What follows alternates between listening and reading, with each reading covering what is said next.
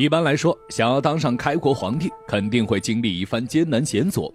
但对汉光帝刘秀来说，从骑牛上阵到登基为帝，他只用了三年。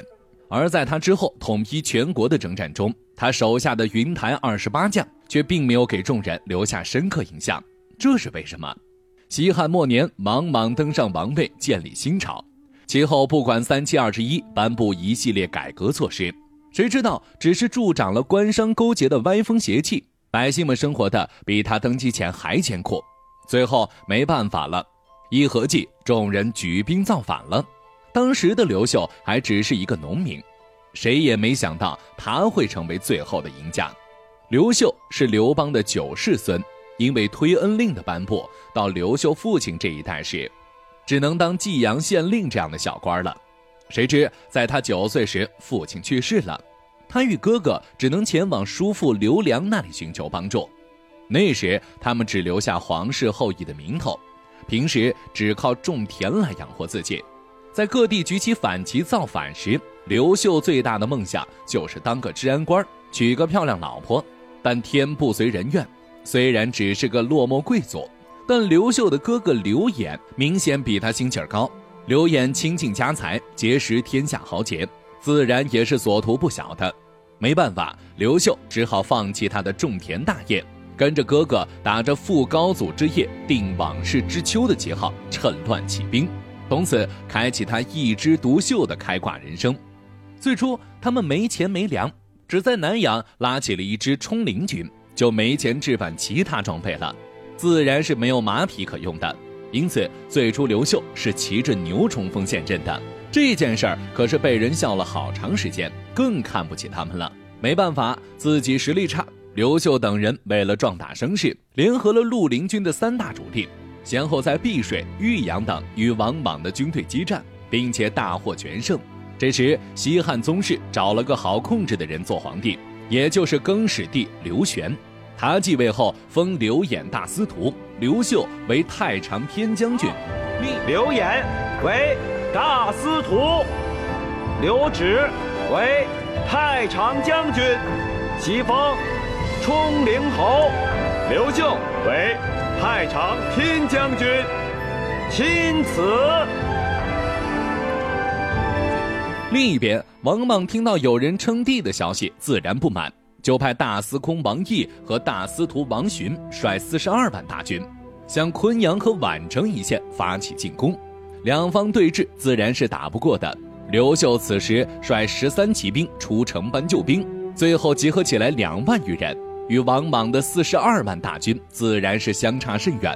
但刘秀不愧是天选之人，在王毅大军打算攻城时，突然天降陨石，让对方军心大乱。刘秀趁机带军猛攻，再加上狂风暴雨的帮助，四十二万大军最后四散溃逃。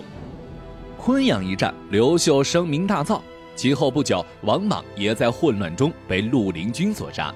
但另一边，刘演因为功高震主，被更始帝设计杀了。刘秀为保命，只能自己一人前往河北。刘秀，朕封你为破虏大将军，代行大司马事，赐你宣慰结账。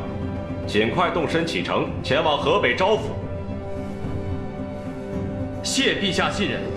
在这里，他收复了数万兵马，最后登基称帝。其后经过十一年的征战，东汉统一天下。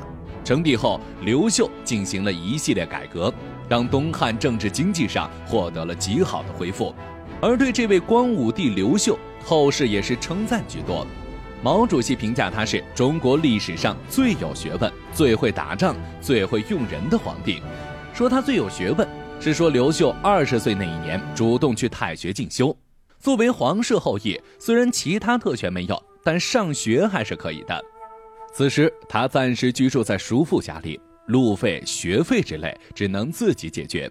在去长安的路上，他与同伴合作买了一头驴。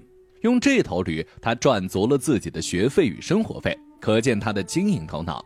在太学里，刘秀师从当时的中大夫徐子微先生，学习了三年的《经文尚书》，他讲述的是中国上古时期的历史事迹，是一部历史文献汇编。该书要求略以其义，属读而已。并且能够理论结合实际。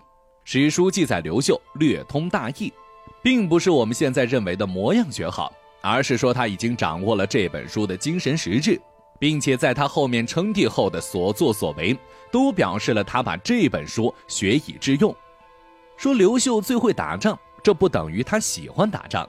作为开国皇帝，打打杀杀自然不会少，但纵观刘秀一生，我们会发现他从不以杀戮为手段，最擅长收服敌方力量。在起义军中，赤眉军算得上是一支比较强悍的力量。刘秀在派兵包围他们之后，并没有赶尽杀绝，而是派人招降他们，并给出很好的安置条件。最后十多万赤眉军都投降了，除了一少部分人被编入刘秀手下的军队，其余大部分人都回了老家。同样，他在河北的几十万铜马军也是这样来的。刘秀很少会用正面袭杀的方式来攻击敌军，大都是用最小的代价来达到最大的利益。说他最会用人，这一点也最令人敬佩。对很多开国皇帝来说，如何处理跟自己一起打天下的功臣是一件很难的事，大多数皇帝选择的是大杀功臣，而刘秀不同。他在位期间一共封了三百多个列侯，其他爵位更是数不胜数。这样造成的后果就是每个人手里的资源有限，不用担心他们造反，也没有削弱东汉的军事实力。且他用人不拘一格，刘秀在打天下的过程中，其手下来自四面八方，有的是跟他一起的，有的是从敌对势力来的。对这些人，他一视同仁，并不会多亲近谁，但也不会多排斥谁。他手下的云台二十八将之前都是一方英豪，但刘秀却能让他们敬佩自己，并且指哪儿打哪儿，可以说是非常厉害了。而他们最终没有名气，归根结底还是刘秀太厉害。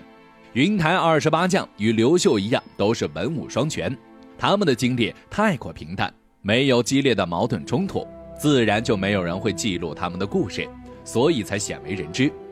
其次，刘秀每次作战都冲在前面，自然其他人的光芒就被遮掩了。且他统一天下后并没有屠杀开国功臣，这使得这些将领没有名气。